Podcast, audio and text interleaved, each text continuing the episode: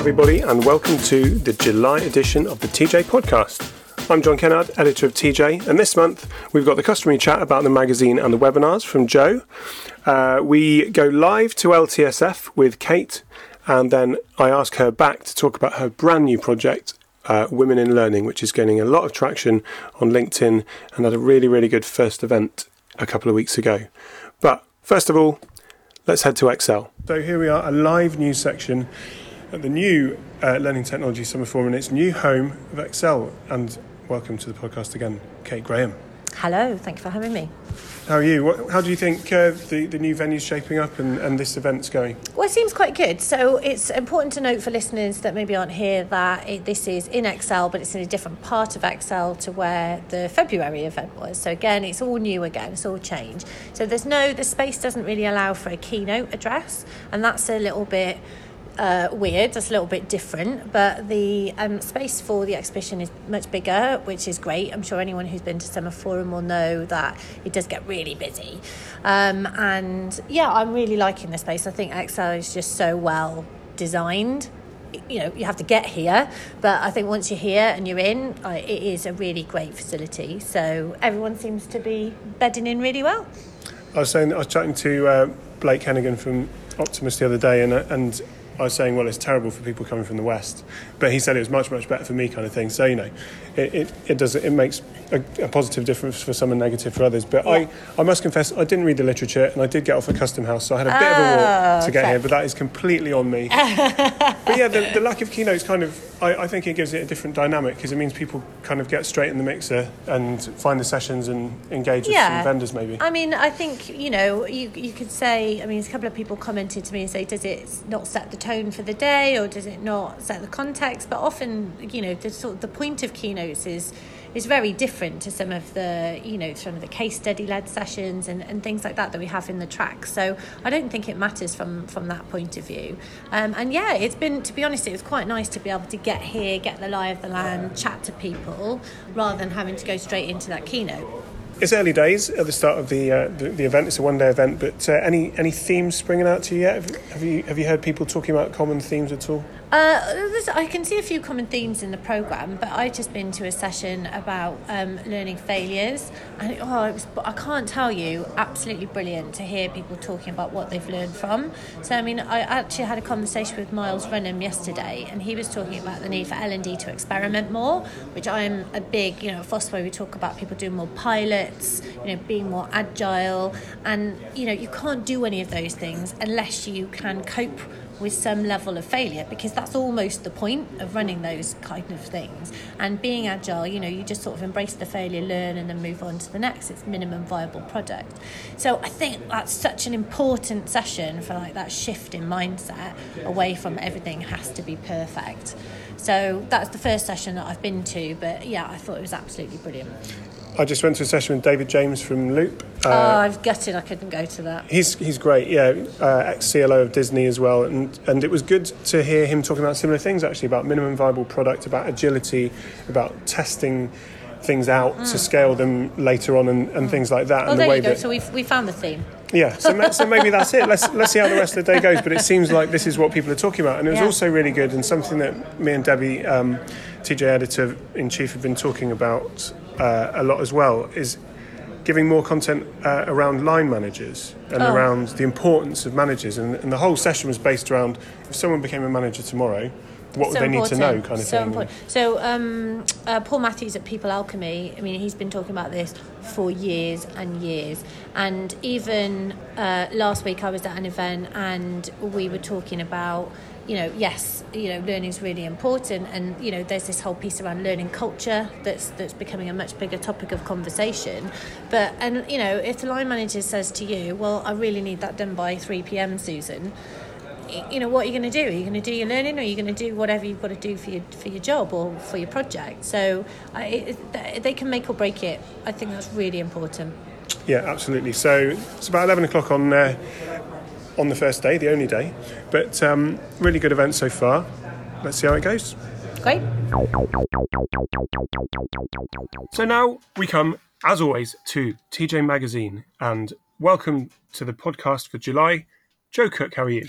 I'm doing great, thank you very much. Very much looking forward to the magazine as always. Yes, the theme of the month this month is managing and developing teams, something which uh, is one of those topics of L and D which will never go away. It'll just uh, we'll, we'll, find kind of new uh, ways of looking at it and new techniques, but uh, team management and team development is something that will always be. Um, uh, an issue and, and a concern for uh, L and D departments and the wider business, I think. Yeah, and an opportunity for businesses, people, teams to do much better and to achieve what they need to all round.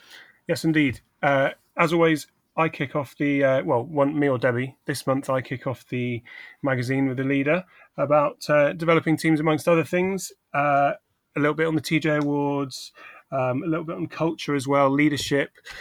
Don Taylor actually talks about research, and to pull out a quote from his piece, Research is part of a process of continually pushing forward. Seeking it out and using it should be a natural part of what we do. Without it, we run the risk of stagnating and eventually becoming irrelevant. I really like that quote, and I think we've we've heard similar things um, from you as well about data and about research and about mm-hmm. citation uh, recently. What did you think, Jo? I couldn't agree more. Obviously, uh, actually, on there's a, a LinkedIn group about uh, the revolution and evolution of L and D, and somebody had put on there, you know, what's something you'd recommend to a new L and D person, and I think my answer was research, research, research, network. Um, uh, and it was questioned, quite rightly so, what do you mean by research? And for me, it's about looking a little bit deeper. So I was reading a report yesterday uh, from a company, and I thought, yeah, this is looking good. It's got some great data in there. I might use that in something. But then it was just like, well, how many people were asked as part of this research? So therefore, how big is the sample? Where did they go to? And none of that information was available. So therefore, it's just, well, that is now not reliable enough for me to use. Whereas other research that says X number of people across these industries, we had a third party do the X, Y, Z. You know, that's a little bit more robust. So it's that kind of thing where I didn't just say, hey, here's a fact from a report that uh, does the job for my sales or marketing or telling my story, but digging a little bit deeper. So that's a really good example, I think. Yes, uh, I was at Learning Technology Summer Forum yesterday, and I went to a session with Christina Gadd about pulling storytelling out of data, and uh, she gave us some data sets, one of the exercises, and um, you, they were represented as bar charts and spider graphs and, and various other things.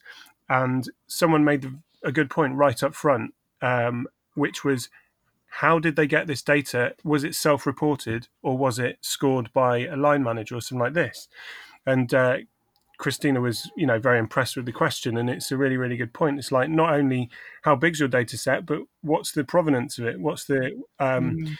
you know, where did you get it from, and and uh, and how has it been reported on? So that was uh, that was a really interesting part of that talk. I thought.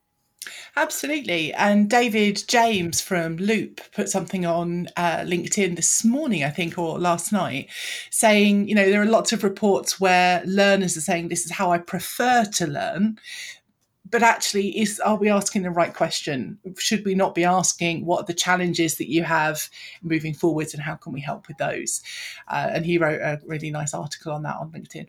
Yeah he was also uh, his talk yesterday at learning technologies um, summer forum was also very very good. Um, and uh, he's got a good podcast as well that's um, added to the, yeah. the, the great l&d podcasts that are out there. On the facing page uh, of don's piece we have of course kirk looks Jo, tell us a little bit about what you talk about this month. Well, I picked up on the theme this month and went with team reflection. And I told a story where basically I'd put somebody that I work with on a course without actually telling them why I thought it was good for them or uh, managing their expectations, you know, all of those classic mistakes. And then afterwards reflecting and going, huh. So I've made all these mistakes, even though I help other managers to do better. And as an L&D professional, I really want people to get involved. And we know that the manager is, is really important in terms of the learning and stickiness and actually improving performance. And I've made all of those exact same mistakes, uh, which in retrospect makes me uh, smile. And thankfully, the employee was, uh, was very, very cool with that. But it just really highlighted for me, it's like if I am helping or trying to help other people not to make those mistakes, and I make make those mistakes, it just highlights how easy it is to overlook that. That's kind of what I took from it. Uh, not that I'm a bad manager. um, the the part of your piece that I pulled out was about Reflection Friday. Tell us about Reflection Friday. Oh, we love Reflection Friday. So, so most of you know that outside of TJ, I run my own company. It's me and Michael, and Michael's actually my brother. So there's there's a whole podcast's worth of information there. And what we do, not every Friday, but most Fridays, we reflect on the week, and we split it into what was a success, what is something that we've learned from a success. So even so something is successful, maybe there's still some improvement that we can make. What was something that is a failure? Um, and also what can we learn from that and action going forwards? And we also have the category of utter failures. Uh, and luckily we don't have too many of those. I think we've, we've michael and i have tallied up one each or something over the last year but then we have other things about well, what we're going to do from this who's got the action of you know updating this process changing this document you know whatever it might be. And we just try and do that so that we are looking at the process of the business we're recognizing our successes and, and we're dealing with sometimes quite small changes and errors and we try and have a non-blame culture. It's not of ha you did this but it's just how did it go wrong and how can we fix it? And sometimes even the really small things can develop a new process that actually has some quite far reaching effects. And also, it's about our communication and our relationship as well. So, partly we are brother and sister, and that's good and bad. So, we've got a level of intimacy, um, which is really good, but that can also breed its problems, as I'm sure most people could imagine and laugh at.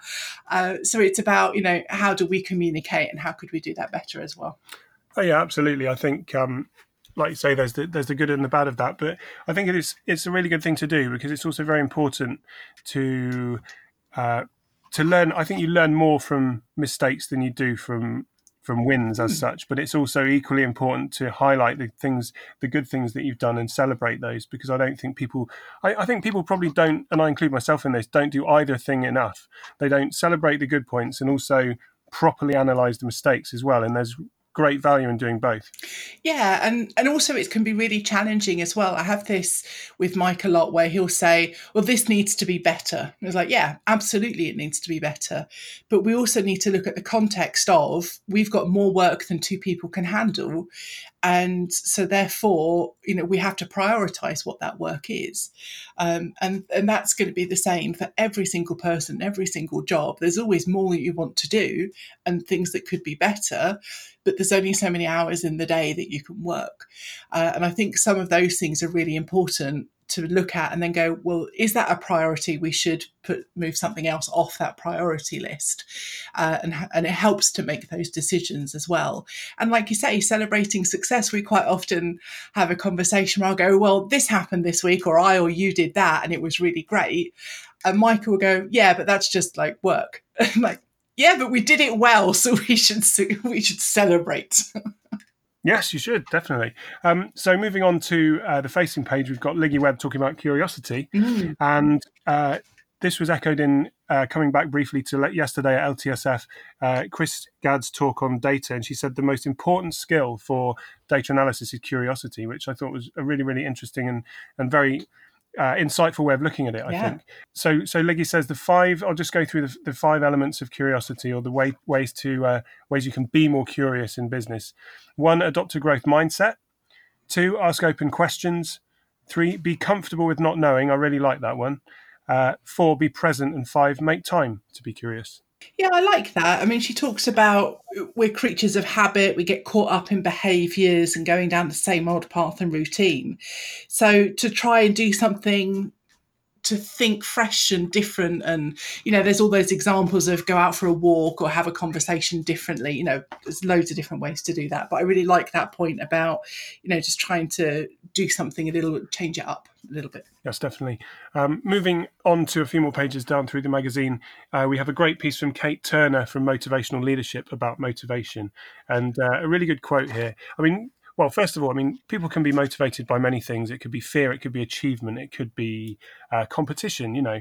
Um, but the quote that uh, I've pulled out is She says motivation is a feeling. It operates in that part of our brain which doesn't have words.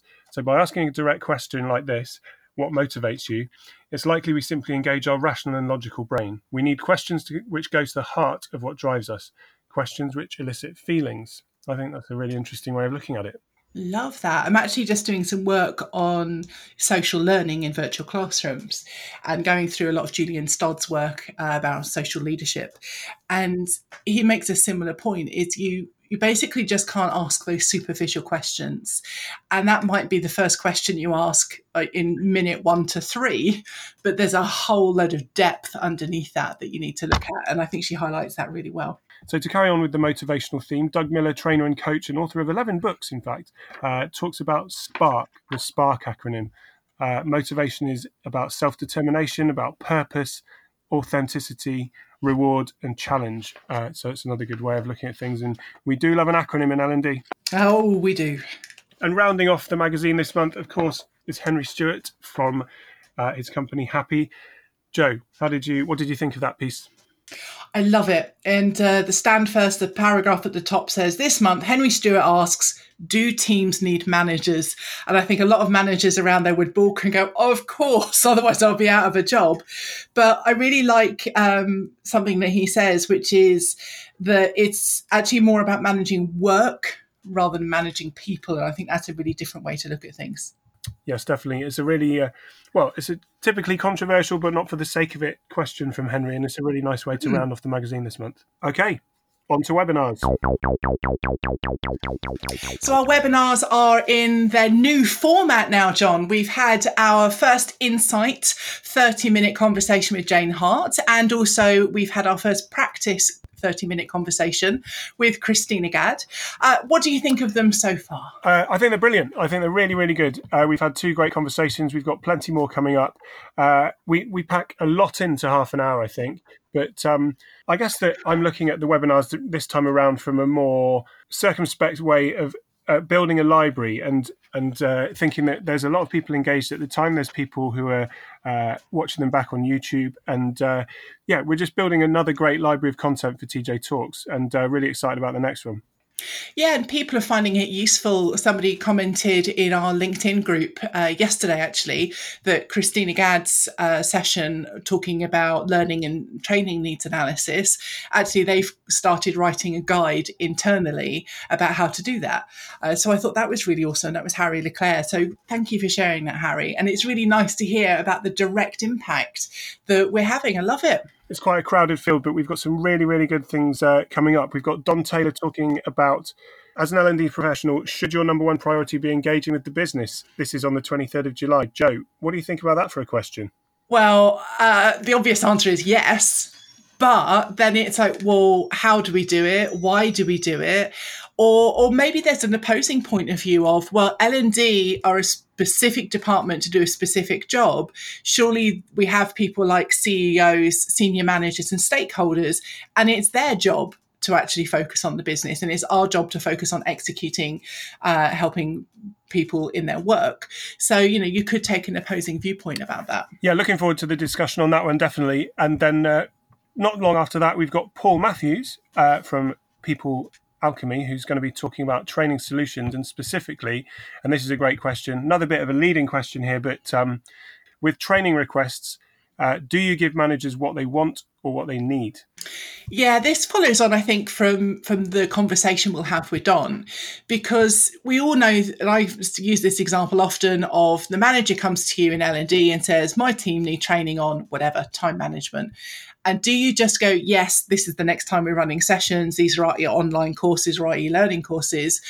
Uh, or do you kind of have that conversation and make it much more about performance consultancy and kind of look at what's the real problem? So I think those two conversations go hand in hand, which is really nice. They do, and uh, I interviewed Paul yesterday, and he's a he's a great speaker, and uh, really excited about that one.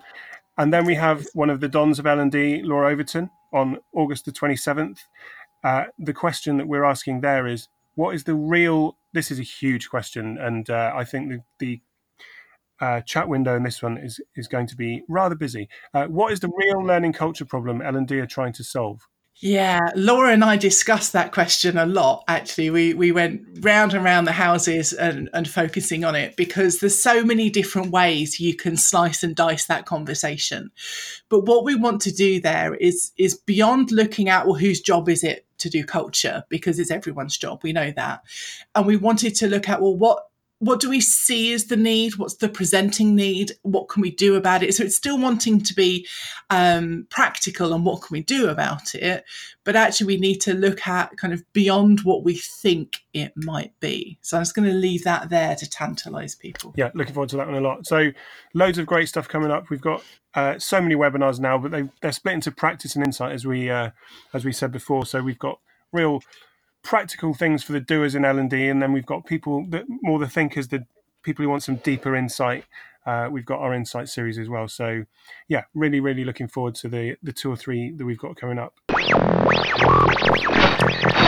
So here I am, joined by Kate Graham of all people. How are you? Again, here um, I am. we, have not even moved. Um, so we're going to be talking about a new initiative of yours, or are you a co-founder? We can talk about all of this, I guess. Yeah. Uh, which is Women in Learning. So, tell us a bit about Women in Learning. So in February, uh, Don Taylor asked me to chair a session at the Learning Technologies Conference around women in learning. And the genesis of that is that uh, a lady called Sharon Claffey Kaliouby in the, in the US has worked with Elliott Masie, um, who might have, might have heard of, um, on his events in the US for many, many years, going back as far as 2011, about having panel sessions and discussions and you know, really focusing on women in our profession. And, you know, go figure that it took a man to, to start those sessions sessions, but you know, hey. So Sharon couldn't make it in February, so I stepped in. And um, Donna had released some numbers uh, last year based on the split of um, men and women across different roles uh, within L&D uh, based on uh, data from the Learning and Skills Group. And I, I'm a bit ashamed to admit that I didn't really take a huge amount of notice of them when they came out, but then selfishly motivated by the need to prep for this session, I, I went through them in more detail and I started to feel really kind of mad actually like really cross about it. And it shows that um, we do have a lot of women we do attract a lot of women into the industry. And I think maybe that's lulled me into a bit of a false sense of security because um, actually in support roles it's two-thirds women to one-third men. But then you go right the way up to senior level and women are not breaking into the senior levels to as much of a degree. So it's, it flips. It's one-third women to two-third men. And that's something of a problem. So this is just that those numbers have been a bit of a catalyst for what Sharon and I have termed hashtag women in learning. And um, the conversation has just continued since the event. And I didn't want it to die because I got crazy engagement and, and people were really really you know, obviously cared about this subject both men and women. And uh, people were giving me kind of podcast recommendations and book recommendations. And people who organise events were saying well I find it really hard to find women speakers so I set up a LinkedIn group. We've already got over 700 people. We've just done a little bit of research of our own to try and dig a little bit deeper into what Don's doing. Um, Ashley Sinclair from Thrive Learning, um, in partnership with Get Abstract, put on an event last week, uh, which was kind of the inaugural Women in Learning event. So there's loads happening, and it does feel like it's uh, become something of a movement. So it's really now about saying, okay, well, we've kind of established that this is a challenge, and we've heard some stories good, bad, and sadly pretty ugly um, around what women have experienced in terms of gender imbalance or discrimination in the industry. So now it's about okay, how do what we're trying to achieve? How do we move that forward? I must confess that I I would have said that L and D was quite um, female focused, and to, but I didn't realise that you know the stats don't lie. To paraphrase Shakira, but to get higher up in, in organisations that this flips around because I see quite, I thought at least I saw quite a good representation, but obviously not. So David James said to me a few weeks ago, he said just because you look out of the window and it's not raining where you are doesn't mean that it's dry everywhere else. Talking about this topic, and I, uh, as I said, I think the proliferation of women across the industry has probably lulled us all into a bit of a false sense of security. So. Um, um, and the great thing about trying to be evidence based in the approach is that, yeah, the numbers are there. So, I mean, you know, it's not definitive data set by any stretch of the imagination, and that's why we're doing some, some more research. Um, but clearly, it is an issue. So it's it's really great to have that basis and you know not just go on on well, it sort of feels like this, like the, the rain analogy.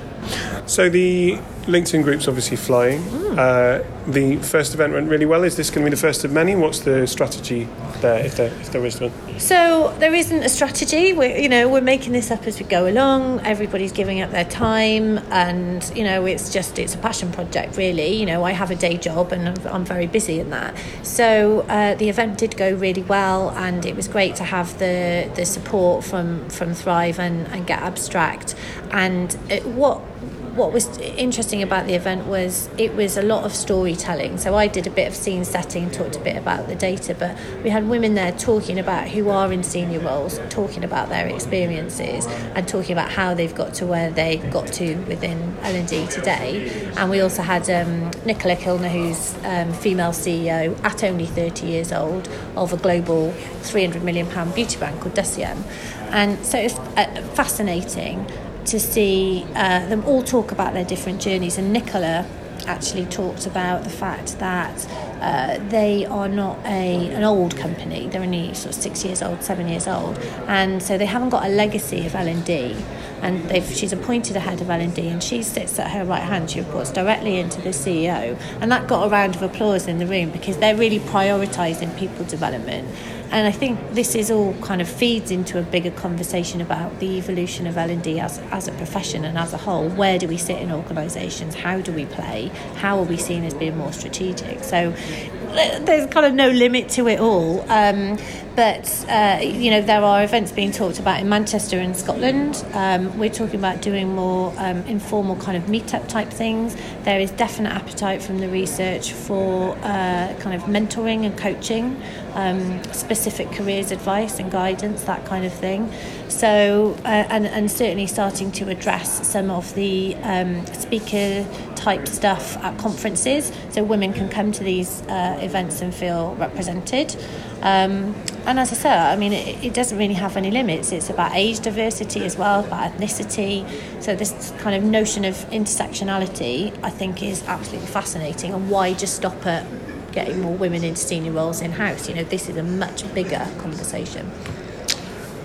I've got a couple more questions actually. The first being, have you been able to use your kind of insight and techniques at Fosway to to to get more information and to get more data around women in learning? Uh, yeah, not not specifically. I mean, that's not something we delve into at Fosway. But in terms of um, creating a survey and pulling research together and thinking about how we put that in, then yes, definitely. I've you know I've learned so much from working for, for David and and. Um, with David as our director of research, that that definitely shaped the way that I do things. Previously, I might have gone more for you know stats, but actually the qualitative answers, the free text answers, are very revealing. They tell you a lot. So yeah, that really did help me. And I know I don't want to kind of put this onto a, a, a male success story now because this is about women and learning, of course. But uh, I have to single out Andrew Jacobs for the the things that he's been. Uh, posting on LinkedIn and, and his blog posts about it starts with me and things like that and this is obviously uh, a, a female-led initiative into a an issue to do with women in learning, but it's good to have allies like Andrew, I guess, in what he's doing. So this is the whole point of this is that it is, is an inclusive discussion. When I set up the LinkedIn group, I thought about well, do I just make it women only? And I only held on to that thought for about thirty seconds. And there's a quote, and I, I can't remember who said it, but there's a quote out there that I paraphrase, which says something like, "It's not black people's problem to solve racism." And it's the same point. You know, when women talking to each other are not going to solve this problem. And some of the biggest supporters and most vocal supporters, Andrew, you know, chief among them, and, and like Don Taylor, for example, as well, have been men. So, you know, I can't tell you the number of shares I had around the survey from men. You know, there's been a lot of vocal support. But to push back, Andrew um, shared a tweet the other day to say, you know, I didn't need to go and speak at this conference, but I've just recommended three women and you know and that to me is a very tangible thing that people can do. Um, and you know we all should be doing it and we should all be looking at the you know ethnic mix of, of different panel sessions and, and things like that as well because people want to feel represented. And it's something that I think you see a lot more now on television you know, I mean, my kids watch CBeebies. You know, there are all sorts of, you know, there's people with disabilities and, and, and all sorts of things on there, and it's absolutely fantastic because they just growing up seeing seeing that and seeing people represented and seeing that as normal. So yeah, we need to be more like CBeebies. Absolutely, words to live by. Okay, well, Kate, thanks very much and best of luck with it all. Thank you so much. Unbelievably, we've come to the end again, Joe. Uh, Oh, I know, I know, but we'll be back next month. Don't worry. Before we go, yay. let's talk about subscriptions. We have, of course, always, uh, as always, got our rolling three month subscription offer. Do DM us for that. You can get us on Twitter at Training Journal.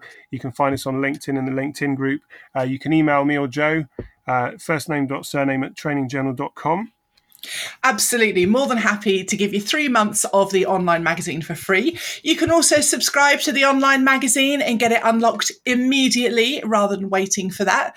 And you can also subscribe to the paper magazine and have it arrive in your letterbox every month, which is always quite exciting.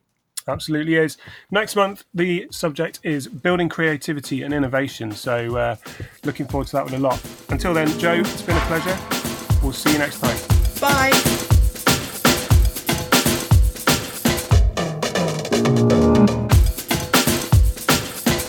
TJ podcast is hosted by John Kennard, Joe Cook, and Kate Graham. It's produced and edited by me, John Kennard, with additional production by Joe Cook. Title music is by The Leisure All Stars featuring Yolanda. The sponsorship music is by Audionautix and is used under a Creative Commons license. TJ is a publishing title owned by Dods Group plc.